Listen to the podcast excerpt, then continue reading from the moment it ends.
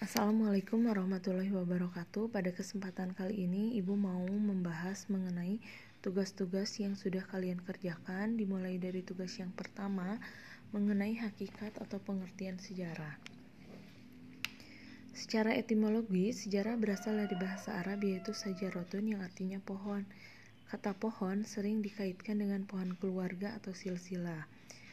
Pada zaman dahulu, sejarah membahas mengenai asal-usul keluarga raja-raja. Pohon ini menunjukkan perkembangan dari batang pohon yang sederhana hingga akar yang berkembang kompleks.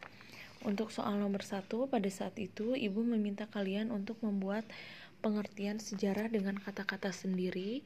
Secara garis besar atau pada umumnya, kamu sudah menjawab dengan tepat mengenai pengertian sejarah. Sejarah itu bisa diartikan sebagai peristiwa yang terjadi di masa lampau. Akan tetapi, tidak semua peristiwa yang terjadi di masa lampau itu dapat dikategorikan sebagai sejarah.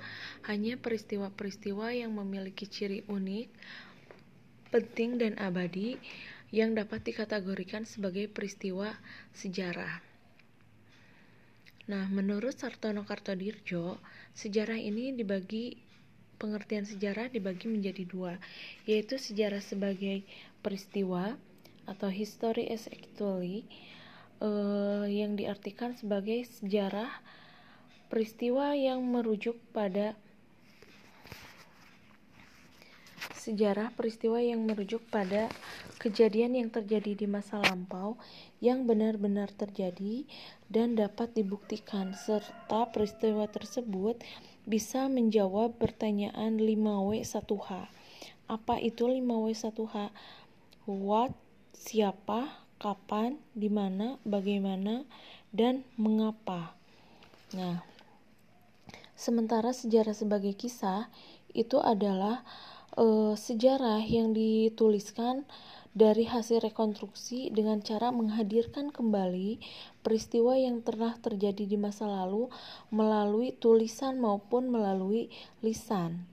Sehingga kita e, bisa menyimpulkan bahwa sejarah sebagai kisah adalah segala sesuatu yang terjadi di masa lalu yang dihadirkan kembali melalui tulisan atau dikisahkan oleh seseorang melalui lisan. Contohnya, kita bisa mengetahui uh, pada tanggal 10 November itu terjadi pertempuran Surabaya.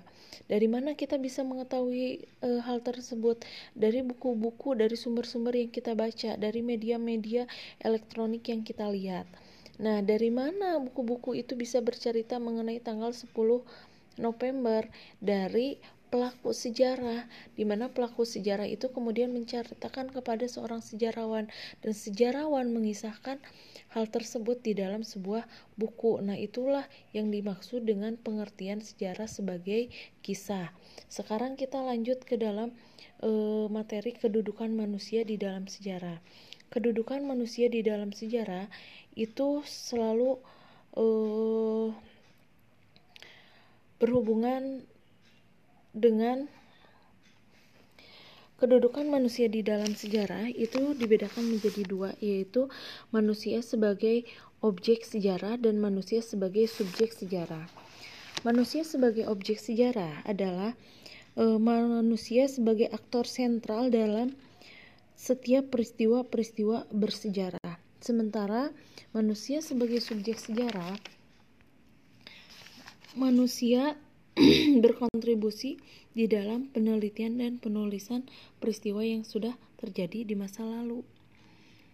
Nah, atau manusia yang menjadi uh, sehingga kita bisa menyimpulkan bahwa manusia dan sejarah memiliki hubungan yang sangat erat.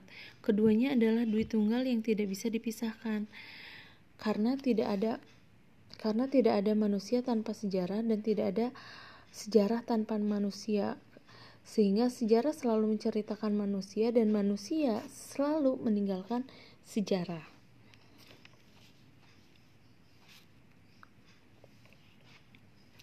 Sekarang kita masuk ke uh, konsep ruang dan waktu. Nah, konsep ruang dan waktu, peristiwa yang terjadi di masa lalu itu tidak pernah bisa dipisahkan dari ruang dan waktu Ruang, dimensi ruang dan waktu menjadi perhatian dalam kajian sejarah karena kedua dimensi tersebut dapat menunjukkan peristiwa sejarah sebagai peristiwa yang khas dan unik. Kajian sejarah akan selalu terbatas pada tempat dan waktu tertentu, dan inilah yang membedakan sejarah dengan mitos, legenda, dongeng, maupun cerita. Sejarah itu adalah peristiwa di masa lalu yang eh, tempat terjadinya bisa dibuktikan, kapan terjadinya pun bisa dibuktikan. Kan kalau mitos, dongeng, legenda itu hanya bersifat cerita di mana kapan hal tersebut terjadi, di mana peristiwa tersebut terjadi itu jawabannya tidak pasti dan tidak jelas. Sementara sejarah itu e, jelas e, waktunya, jelas tempatnya.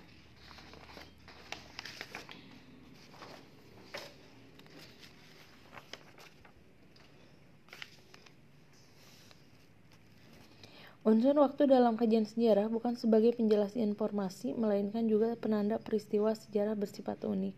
Peristiwa sejarah dikatakan unik karena peristiwa tersebut hanya terjadi satu kali di tempat tertentu. Dengan demikian, peristiwa tersebut tidak akan pernah terulang kembali. Sebagai contoh, peristiwa proklamasi kemerdekaan hanya terjadi sekali dan tidak ada peristiwa yang menyamainya. Oleh karena itu, unsur waktu menjadi bagian penting dalam sejarah. Dalam kajian sejarah, waktu menjadi bagian yang sangat penting. Waktu menerangkan kapan terjadinya peristiwa tanpa keterangan waktu, sebuah kisah sejarah dipertanyakan. Unsur waktu juga menjadi pembeda antara sejarah dan mitos. Apabila cerita mitos tidak disertai keterangan yang jelas mengenai waktu terjadinya peristiwa, sejarah senantiasa mencantumkan secara persis keterangan waktu. Adanya keterangan waktu menunjukkan peristiwa sejarah memang benar-benar terjadi.